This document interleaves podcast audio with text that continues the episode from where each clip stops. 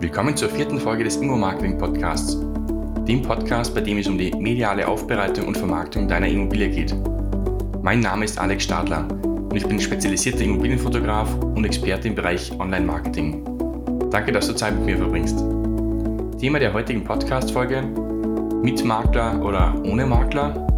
Auf jeden Fall mit ordentlichen Fotos. Du kennst jemanden, für den diese Folge unglaublich wertvoll ist Teile diese Podcast-Folge mit ihm oder ihr und hilf dieser Person, ihre Immobilie besser zu vermarkten. Der Link ist immo-marketing.click slash 4. Also, legen wir los. Nun gut, was möchte ich dir in der heutigen Folge mitteilen? Viele Immobilieneigentümer fragen sich einfach bei der Vermarktung ihrer Immobilie, sei es jetzt eine Verkaufsimmobilie oder auch eine Immobilie, die nur vermietet werden soll, ob sie einen Makler dafür ähm, anwenden sollen oder einen Makler nehmen sollen oder ob sie es ohne Makler versuchen wollen, die Immobilie zu vermitteln. Warum tritt die Frage auf, ob mit Makler oder ohne Makler? Naja, weil die Vermarktung über einen Makler Geld kostet. Und zwar meistens in der Form, dass auch die Dienstleistung dann in Form einer Provision bezahlt wird.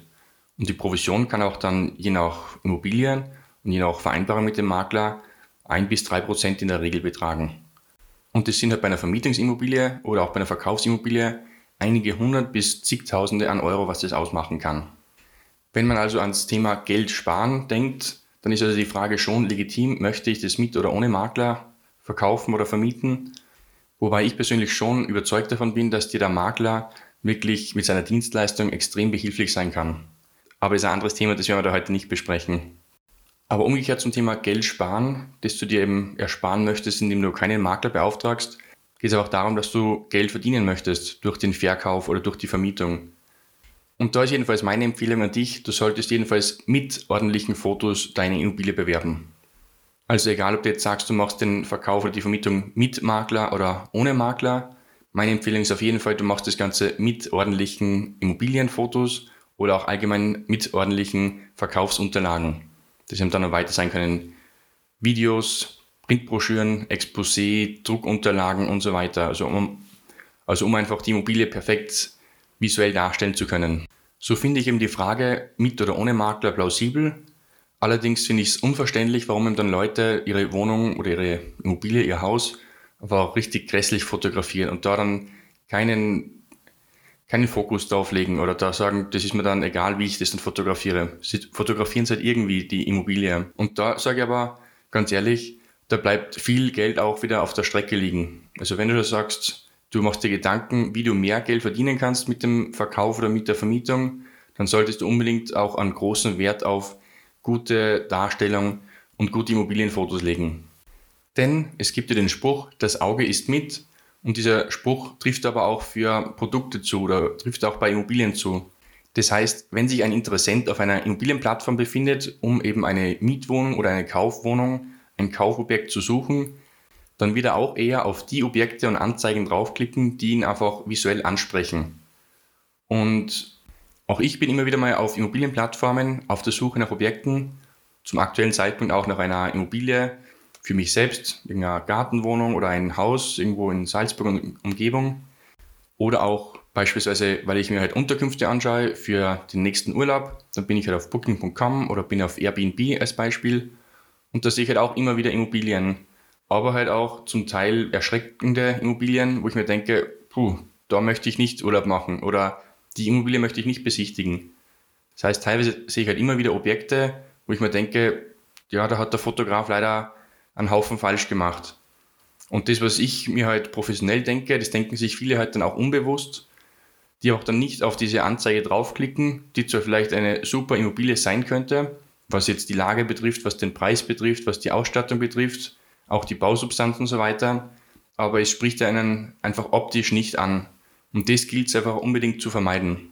Einerseits geht es da bei diesen Fehlern, die ich immer wieder sehe, rein um technische Fehler, also fotografische Fehler, Andererseits aber auch um ja, unordentliche Fehler oder um unordentliche Missstände, wo ich mir denke, warum habt ihr da nicht zusammengeräumt? Warum schaut es da auch so noch Chaos aus? Also es gibt einfach viele Kleinigkeiten, auf die man bei der Immobilienfotografie aufpassen könnte, um einfach ein Objekt, um ein Ergebnis deutlich besser zu machen. Was einfach viele bei der Immobilienfotografie nicht verstehen oder auch nicht bedenken, ist aber auch, dass man mit diesen Fotos dem Gegenüber, dem Interessenten was nachstellen möchte. Und so auch die perfekte Immobilie, wie so viele Leute sagen, oder eben auch unter Anführungsstrichen die Traumimmobilie. Nur diese Traumimmobilienfotos, die zeigt halt kaum mal irgendwer her. Gut, manche Makler machen das halt wirklich professionell, einfach weil sie selbst das gelernt haben oder weil sie auch Immobilienfotografen mich beauftragen. Aber viele Leute oder Inserate missachten einfach die wichtigsten Regeln oder Grundthematiken, wenn es darum geht, Immobilienfotos richtig darzustellen. Wenn es jetzt wirklich ums technische Fotografieren geht, dann sind die drei häufigsten Fehler, die ich immer wieder sehe, erstens mal das Fotografieren oder Knipsen, sage ich mal, aus Augenhöhe. Das heißt, die Leute gehen durch die Immobilie oder durch das Objekt durch, aber knipsen halt dann direkt aus Augenhöhe, aus Standperspektive durch die ganze Wohnung. Optimaler wäre es da, einfach die Kamerahöhe zu reduzieren, ich sage mal so auf Bauchhöhe oder auf ja, die Höhe von ca. 1,50 Meter oder was. Und dann kann man eine weit bessere Perspektive und Raumdarstellung erzielen. Die zweite Sache, die eigentlich nur viel schlimmer ist, ist das Thema die falsche Belichtung, der falsche Weißabgleich und so weiter. Das heißt, da geht es darum, dass einfach die Kamera nicht erkennt, was ist da jetzt halt wirklich das Wichtige am Bild. Und dann sind aber auch Objekte und Räume viel zu dunkel oder viel zu hell oder sind halt grünlich und bläulich dargestellt, obwohl es halt eine weiße Wand eigentlich wäre. Und genau durch solche Umstände wirkt halt dann ein Bild anders auf einen Betrachter. Also wenn ich jetzt ein dunkles Bild von einem Wohnzimmer sehe, was dann wirklich sehr dunkel, gruselig ausschaut und dann vielleicht nur ein bisschen grünlich, dann erinnert es halt eher an einen Horrorfilm als an eine schöne Traumimmobilie, die ich mir vorstellen könnte, wirklich selbst dann zu bewohnen. Und die dritte Sache, der häufigsten Fehler, die da bei der Immobilienfotografie gemacht wird, ist, die Fotos dann unbearbeitet online zu stellen. Jetzt habe ich den Fehler 1 und 2 genannt und die könnte man dann aber auch wieder in der Bearbeitung korrigieren, zum Teil zumindest. Und dennoch ist es so, dass viele Leute die Fotos machen und dann automatisch schon hochladen. Und das sollte man aber nicht machen. Man sollte die Fotos schon bearbeiten. Ich spreche jetzt gar nicht vom extremen Retuschieren und irgendwelche Missstände dann vielleicht verschleiern oder verheimlichen. Aber es geht halt darum, dass das Bild ansprechend und attraktiv und schön und was auch immer wird. Und das kann man auch durch Kleinigkeiten, durch kleine Tipps und Tricks dann optimieren. Und wie gesagt, abseits von den technischen Fehlern, die ich immer wieder sehe, die drei genannten Fehler von vorhin gerade, ist halt auch so, dass viele Immobilien einfach nicht aufgeräumt sind. Die schauen auch dann wirklich noch Chaos aus, da liegt dann das ganze Zeug noch auf dem Bett drauf und der Schreibtisch ist komplett voll und das Badezimmer ist überfüllt mit Badezimmerutensilien und das wirkt halt dann auch nicht einladend. Also da geht es halt dann darum, die Immobilie shootingtauglich zu machen, also fürs Fotoshooting vorzubereiten. Die Kernessenz dieser Podcast-Folge ist jedenfalls, dir mitzuteilen, egal ob du überlegst, mit Makler oder ohne Makler zu fotografieren, dass du einen Blick auf die Fotos wirfst. Und auch wenn du einen Makler beauftragst, dann schau bitte darauf, dass der wirklich gute, ansprechende Fotos deiner Immobilie erstellen wird. Denn mit guten Fotos kannst du definitiv deinen Erfolg steigern, indem du einfach mehr Geld vielleicht erzielen kannst, eine bessere Mietauslastung erzielen kannst, eine schnellere Mietauslastung mit weniger Leerstand also du hast wirklich mehr Potenzial, dir mehr Geld rauszuholen. Und das ist auch statistisch bewiesen oder auch belegt durch diverse Immobilienplattformen, die halt dann schon diverse Artikel auch dazu geschrieben haben, die besagen, gute Immobilienfotos rentieren sich. Mein Tipp nun an dich, wenn du vorhast, eine Immobilie zu verkaufen oder zu vermieten, unbedingt eben darauf achten, dass die Fotos wirklich sehr ansprechend wirken. Und in den Show Notes dieser Folge verlinke ich dir jetzt dann auch drei oder vier Artikel, wo ich diese Themen schon behandelt habe. Ich habe einen Artikel, nennt sich, das sind die drei häufigsten Fehler von Immobilienfotos. Der zweite Artikel nennt sich sechs einfache Tipps für deutlich bessere Immobilienfotos in unter fünf Minuten. Und der dritte Blogartikel lautet Analyse von guten und schlechten Immobilienfotos. Diese drei Artikel verlinke ich dir jedenfalls in den Show Notes. Da kannst du dir dann nochmal Details anschauen oder wirklich auch visuell dir ein Bild davon machen, was aber auch gute Immobilienfotos ausmacht oder auch wie schlechte aussehen würden. Und abschließend darf ich dir auch noch den Tipp geben zu meinen vier gratis Checklisten, die du unbedingt nutzen solltest bei deinem nächsten Immobilien-Fotoshooting.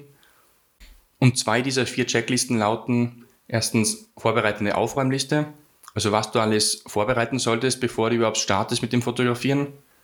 Und die zweite nennt sich sechs absolut wichtige Basistipps.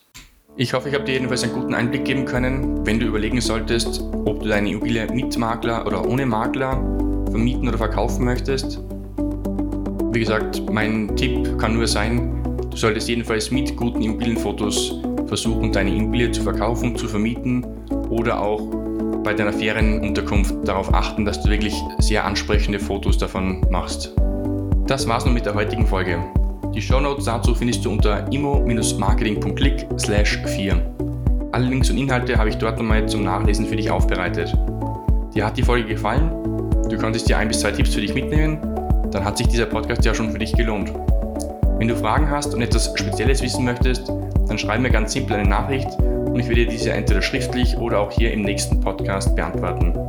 Wenn du dich weiter mit mir vernetzen möchtest, so findest du mich auch auf Instagram unter dem Profil immobilien.fotograf. Bitte empfehle den Podcast an ein oder zwei Freunde weiter, von denen du denkst, dass auch sie von dem Wissen profitieren können. Danke jedenfalls für deine Zeit und dass du mir zugehört hast. Aber jetzt liegt es an dir und viel Spaß mit der Umsetzung. Servus, ciao und auf bald, dein Immobilienfotograf und Immobilienmarketing-Experte Alex Stadler.